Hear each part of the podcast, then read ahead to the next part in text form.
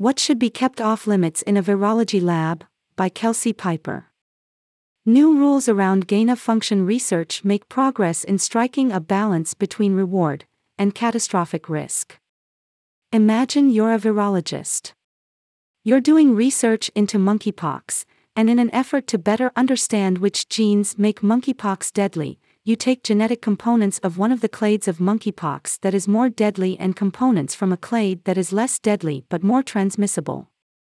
Because you're a virologist, you know that a clade is a group of organisms sharing specific genetic traits. You combine them to make a new monkeypox variant with traits from both the deadly version and the contagious version. Would this work be covered by U.S. guidelines that require heightened safety scrutiny for research that could potentially spark a deadly pandemic?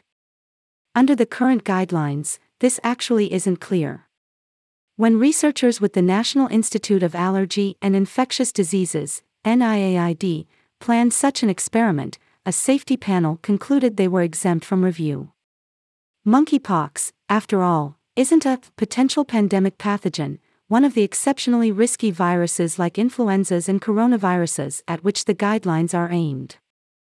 And while the current guidelines also target work on any virus that is enhanced to be more dangerous, the NIAID researchers said they didn't expect their new hybrid virus to be more deadly than the deadlier of the starter strains or more contagious than the more contagious of the starter strains. This may seem like a bizarre way to decide when heightened safety standards are appropriate for virology research. Surely, the thing we care about is not how viruses are classified but how much damage would be done if the end result infects people, as happens with worrying frequency in lab accidents around the world. Fortunately, a new set of proposed guidelines released last week by the National Science Advisory Board for Biosecurity, SAB, would change how we evaluate research with the potential to cause a pandemic, hopefully making the process more transparent and more reasonable while keeping the public safer from potential catastrophe. It represents a number of important steps forward, Tom Inglesby, director of the Johns Hopkins Center for Health Security, told me. Defining pandemic potential by results. Here's a simple way to define whether research should be subject to additional safety oversight is the final result of the work, or any intermediate results, a virus that could spark a pandemic? If so, additional safety oversight is probably appropriate. That's approximately the standard put forward in the new proposed guidelines, but it largely wasn't the case previously. The NSAB board found substantial shortcomings in the current standards.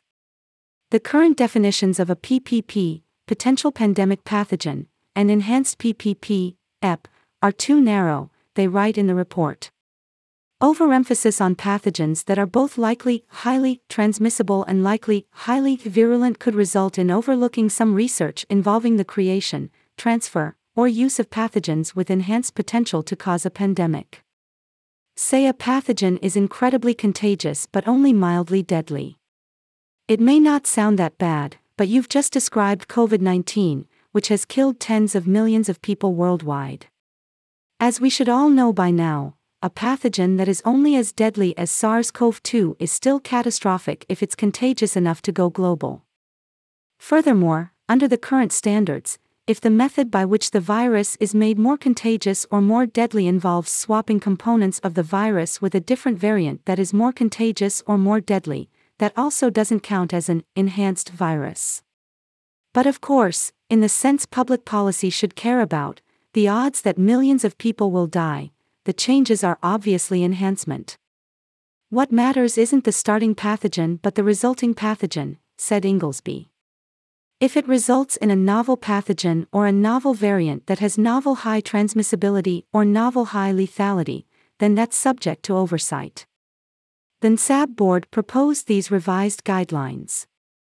Amend USG P3CO policy to clarify that federal department level review is required for research that is reasonably anticipated to enhance the transmissibility and or virulence of any pathogen, that is, PPPs and non-PPPS, such that the resulting pathogen is reasonably anticipated to exhibit the following characteristics that meet the definition of a PPP likely moderately or highly transmissible and likely capable of wide and uncontrollable spread in human populations, and or Likely moderately or highly virulent and likely to cause significant morbidity and or mortality in humans. Pandemics can be nightmarish. Our policy needs to reflect that. Biologists have made huge advances in their ability to understand and manipulate DNA and RNA over the last few decades. That has been enormously advantageous for humanity, and no one wants to bring the research that leads to those advances to a halt. But it's not that rare for pathogens to escape the lab. It's not the stuff of conspiracy theories, as a recent investigative series in The Intercept uncovered, lab accidents are far more frequent than we might know, and rarely result in serious policy change. And given how much damage a pandemic can do, it means that research into creating new pathogens that have pandemic potential needs to be subject to a level of oversight that the government has, up to this point, struggled to provide clarity on. Part of the confusion stems from the scaling challenge around catastrophic risks. Most workplace safety rules are assumed to protect the lives of the employees, perhaps dozens of people. Engineering reliability rules for bridges and skyscrapers are meant to protect the lives of hundreds of people, maybe thousands. If something goes wrong, if those rules aren't tough enough or aren't enforced, it's a very bad day for those people, but not beyond them. Pandemic prevention rules, though, are needed to protect the lives of literally millions of people. A mistake in a lab that unleashes something like COVID, or something worse, doesn't just endanger those working in that lab, but potentially all of us. The degree of caution required for these astronomical stakes is simply different from anything else. Looming over all of this is the question of the true origins of the COVID 19 pandemic. While there's no smoking gun that indicates the SARS CoV 2 virus began life in a lab, and there likely never will be, the very fact that it's difficult to know precisely what may have happened at the Wuhan Institute of Virology should give us pause.